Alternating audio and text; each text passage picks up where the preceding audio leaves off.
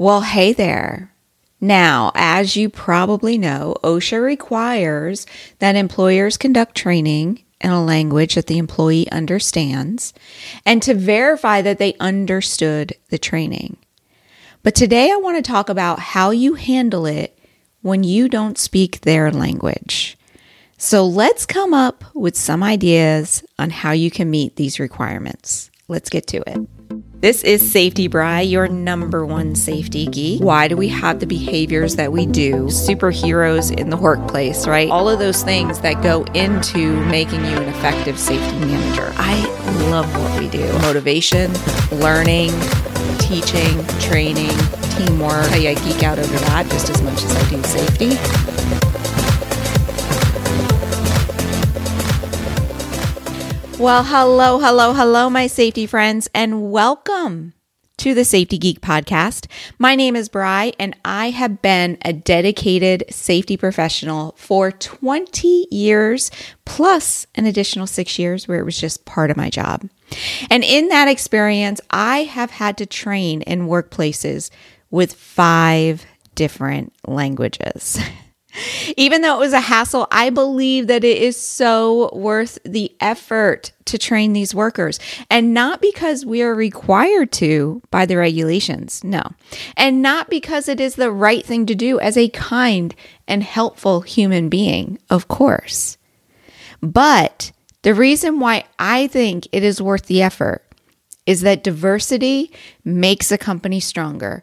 It makes a company more profitable and more secure. So, whatever you can do as a safety professional to help your company become stronger, more profitable, then you need to do it. And that includes training in multiple languages or dealing with the issue of having workers that don't speak the same language with you and addressing these issues right up front. Now, before we get started, I just want to check in with you.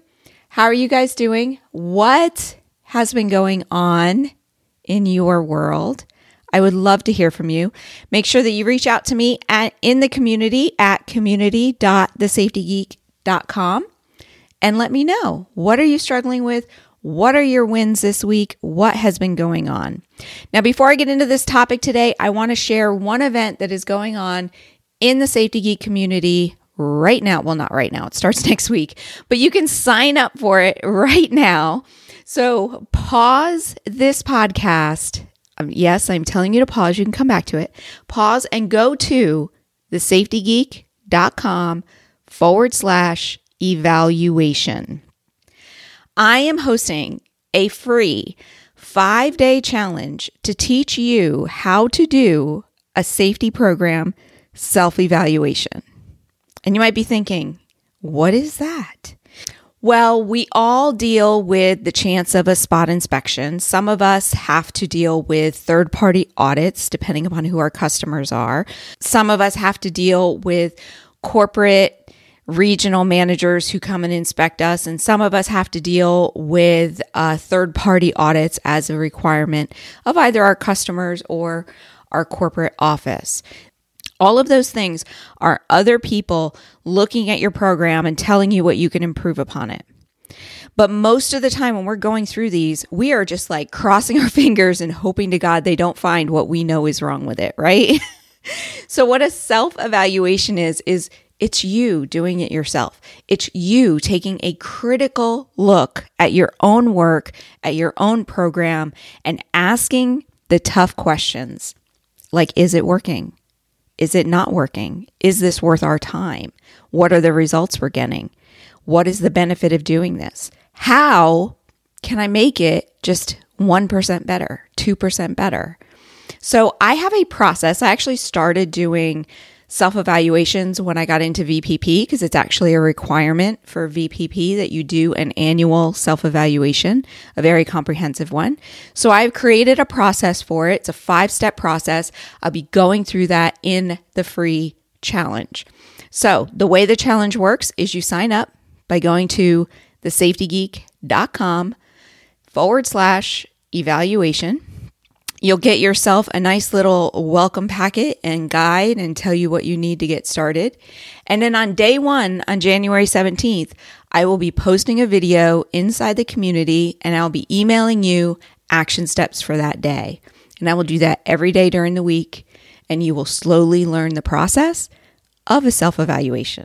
And we're going to end the week with a masterclass on how to use this process to turn your program into a continuous improvement machine. So make sure you sign up. It's a safetygeek.com forward slash evaluation. Pause this right now and go do it because you do not want to miss out on this. Okay, are you back? I'm back. Are you back?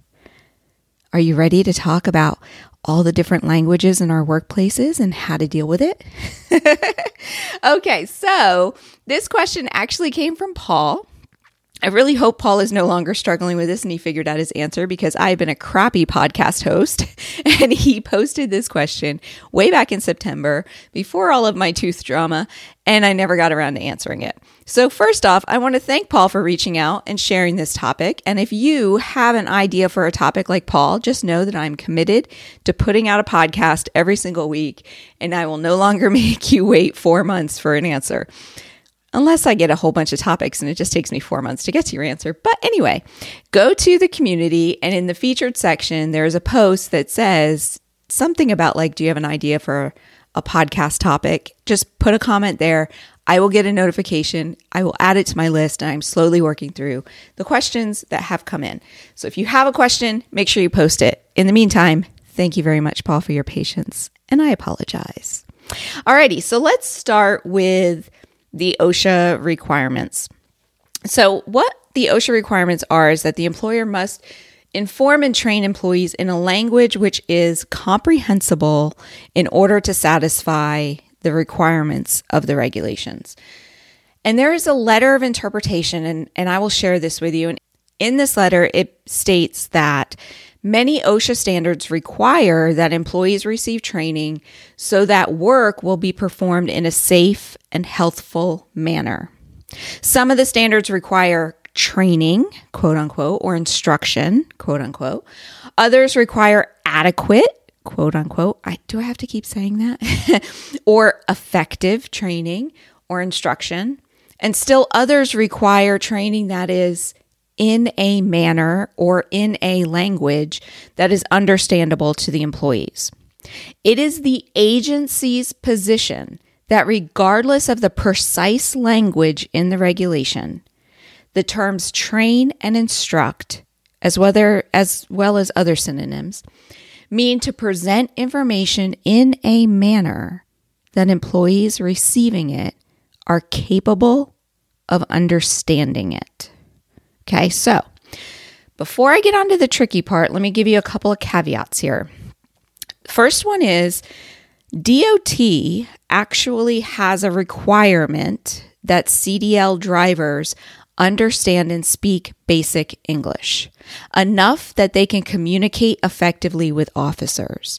So instead of making the officers become multilingual. What is that called? Poly something or another. My uncle is that. He speaks like eight languages. anyway, so instead of requiring officers to be like that, they just require the CDL driver to be able to speak English, which in most non English speaking countries, I know they do teach English now, um, starting at a very young age. So I'm not thinking that would be too much of a hardship unless you're talking about an older person. Um, I remember this is a total caveat.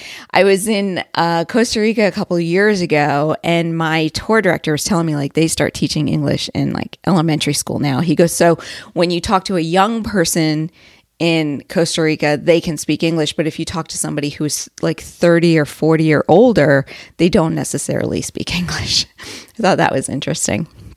And uh, anyway, another caveat. And a lot of people think this is a requirement, but it's not. There are no requirements that your policies, your SOPs, your safety data sheets, that they be in a specific language. There is no requirement that if you have Spanish speaking employees or Burmese speaking employees, I've had to deal with that too, that you translate your policies or SDSs or anything into English. So know that. A lot of people have that wrong where they're thinking that, oh no, I have to have SDSs in Spanish because I have Spanish speaking employees. No. Now, if the company offers it in, in the language of your employees, then heck yes, I would offer it. Okay, but here's the tricky part. Remember that the rules are that the employee receiving the training has to be capable of understanding it. People who do not speak your language and they are trying to communicate with you. So, say you're an English speaker and your worker is a Spanish speaker. They will fake understanding because of fear of losing their job. They will fake that they understand what you are telling them. They will just shake their head and say, Yes, I get it, for fear of losing their job. And I want to put, I want you to put yourself in their shoes. So let's say that you were hired for a job in a country where you do not speak the language, you know a little bit of it, you're learning it, and people are telling you stuff, you are more likely to sit there and just shake your head because you kind of get it, right? That's what our employees are doing when they don't speak our language. Another tricky part. They will also sign acknowledgement statements saying that they understand the training and had the opportunity to ask questions even when they can't read it. They'll just sign the paper. Think of how many times we just kind of agree to all those crazy uh, electronic terms of agreement. That's what they're doing too. And then an accident happens and that person gets severely injured and you get hit with a training violation. Or worse, the accident happened because they didn't understand the training. So you have to be sure that your non native speakers understand the training. And remember, the goal of safety training, the overall goal of safety training, is not your check mark. It's not to protect yourself against OSHA. It's not to protect yourself against regulations. The goal of safety training is getting them to do the job the right way, following your SOPs, your JSAs, your JHAs, your everything, even when you're not looking. That is the goal of safety training. Follow the policies when I'm not there. It's not, let me get my check mark. You sign the acknowledgement. I'm not going to get a hundred and what is it this year? 130 some thousand dollar fine, right? So when you're developing your training for people that don't speak your language, you have to start thinking outside the box. You know, sitting through a PowerPoint presentation or a video is not the only way to train an employee. The rules allow for creative training. So let's talk about a few ways that you can accomplish this, assuming that you don't speak their language, which I have been in that position for many times. I had, um, I don't speak any other language. I kind of understand Spanish because I've taken it multiple times, but I've had to train Vietnamese people people that were from Burma, people that were from Haiti, and they spoke, oh gosh, her accent was so awesome. She spoke like a French Creole, which was really cool. And then Spanish, because that is like the second major language in the United States. Okay, so number one, as you're thinking outside the box, the first step is to find somebody who does speak their language. Maybe they have a family member who also speaks English. Maybe there's somebody else within the workplace who speaks the French Creole, but then also speaks very good English. Find those people and then figure out can they train them? Can they, can you train them to be a trainer? Can you use them to translate? I like it better if I train them to be a trainer. Um, so that way they're more in depth about it. I've used the translation and it just gets very choppy because what'll happen is I'll be in a room, I'll be training, and I'll have to constantly pause after every sentence for the translator to translate. So it's much easier if I can just train the translator to be a trainer. I mean, we train supervisors all the time to be trainers and then have them go and do the training. So if you're certifying them as a trainer or you're observing their training and you know that they can do it well in English, then you and they speak this other language, that helps too. Another idea out of the box is to find a good translation service. Now, I'm going to pop links for Upwork and Fiverr in the show notes where this podcast is posted. Um, another idea is to go to the local college. So, location I had that had a lot of Burmese employees, they were actually in Toledo, Ohio, and the local college had translators. And we used them to translate everything that we put out. So that way, when we were posting something, when we were doing handouts, everything was posted in English and Burmese. It yes, it does cost money, but like I said, it's worth it because it makes your company stronger and more profitable. right? Number three, speaking of local colleges, can you use a student or an intern for this?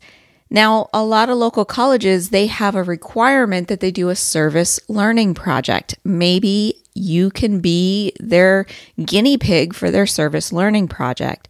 Reach out to the language instructors and tell them what you need and see if they can recommend you for a community service project. Or maybe they can recommend students that you can hire for this.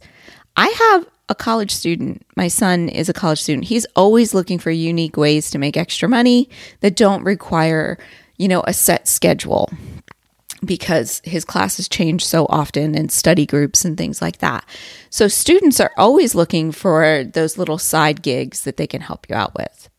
And remember, it doesn't and shouldn't have to be only you doing the training. Now, that's a whole nother discussion about the fact that you shouldn't be doing all the training, but you have to let go of the fact that it's like, no, I'm the I'm the safety professional. I have to do the training. No, you can train somebody else to train. You can train a college student to train on this. And if they speak the language, that solves your problem. Right? And number four, ditch the written materials. I know, kind of sounds weird, doesn't it? But go hands on for the training. So, this is what I did for my Vietnamese employee because we only had one. And we had one person who was a family member that could translate, but she was an older worker. She didn't really understand too well anyway. So, hands on training just worked amazing for her. We took the concept and we translated like out in the field. If I'm training on bloodborne pathogens, let's say, I, I took her translator and just her and I and the translator, and we reviewed the material hands on. And I knew that she understood it. And I could, um, I can video them doing it. So that way I had documentation that they understood it and that they, they did it. And then I just used the translator for signing documents. So that way, if I wanted a signature that, hey, you did this, um, the translate, and I would have the translator sign the document as well. And I would say it was translated by this person and they would sign it too. So that's another idea. Number five, increase your observations on these employees. I've always said that written documentation of training, like having them take a quiz or I acknowledge that I've had the opportunity to answer questions, it's such a waste. Those two things are just your check mark for regulation. It's not going back to the goal of safety training because the goal of safety training is what? It's to get them to follow the policies when you are not looking. One of the best ways to make sure that they understood the training and that they are following the policies is by doing observations. So maybe for my people that I'm not sure if they understood the training, I'm going to double up their observations to further verify that they understood the training. Now, another idea is that you create PowerPoints that run like a video. You can actually create a PowerPoint that automatically forwards slides that you can even add voice to so that somebody is like reading it in a in a translation so that way you're creating these personalized trainings in their language. So the way I would do this is I would create a PowerPoint for my English speakers. And in the notes section of the PowerPoint, I would put exactly what I would say for each slide. I would send that PowerPoint to a translation service, Upwork, something like that, right? I actually had a translator in in Chile or maybe the Philippines. I can't remember. I had a translation service that charged me like very little, very very little. But anyway, I would send it to them for translation. It would come back to me, and then I would take my translator who worked in the in the organization and I would have them read it. I would record them reading it and then I would apply it to the PowerPoint. And then I would just have that PowerPoint run automatically for my employee. And then number seven is very unique, and you can't really force this one, but I think it's a very good thing to offer. And that is to offer language classes. You know, so for your employees who don't speak English, offer them to take English classes and the company pays for it, or buy Rosetta Stone for them, or something like that. And for your supervisors, offer to pay for language classes for them to learn the language of their employee. I mean, if you have a supervisor who takes initiative enough to learn Burmese or Vietnamese or French Creole or Spanish, you know, on their own time and you're paying for it, that is a supervisor you're going to have for a very long time is definitely going to add value to the company. Now, I'll tell you what we did. This was years ago. I'm talking 12 years ago. I convinced my boss that this was a problem. And what we did is we bought Rosetta Stone and we installed it on one computer in the workplace. And then we incentivized the supervisors to take the lessons. and I could like see who was signed in and all of that, that type of thing. And no, it really didn't work out. I would love to tell you that it was an amazing result because people have to continue to want to learn, right? But it was a great thing to offer. And I know that out of my 15 supervisors, one or two of them got a lot out of it. So, and I believe they're still with the company today. So, anyway, those are my ideas for thinking outside the box when you don't speak the same language as your employee. Now, the key to this process is to verify understanding of the SOPs. So, whenever you're hiring someone who doesn't speak the common language of the company, then plan ahead to spend extra time training them. That's all it is. So you should have a process with your HR departments. Like if you're hiring somebody who doesn't speak a common language that we have, I need to figure out how to train them and I'm going to need time to do that. It should never be a question of we're not going to hire them because of this. It should just be we need some extra time to train them. Because once again, diversity makes everything better. Alrighty, my safety friends, that is what I have for you today. Remember to sign up for the five day challenge. It is going to be amazing. You're going to get so much out of it. You will literally walk away from this five day challenge with a list of whatever your gaps or focus areas or areas of improvement that you need to make. And then the masterclass is going to tell you how to make a plan for them for the upcoming year. So I got you. It's going to be a lot of fun. TheSafetyGeek.com forward slash evaluation. I'll put a link in the show notes. In the meantime, you have an amazing day, and I will chat with you next week. Bye for now.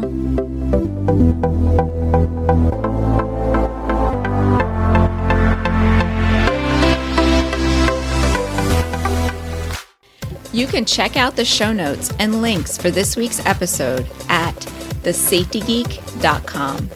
If you like this podcast, be sure to subscribe on your favorite podcast app. There are occasional bonus episodes that I don't always advertise, and you won't want to miss them. One more favor leave a review on that app too. It helps others find the show.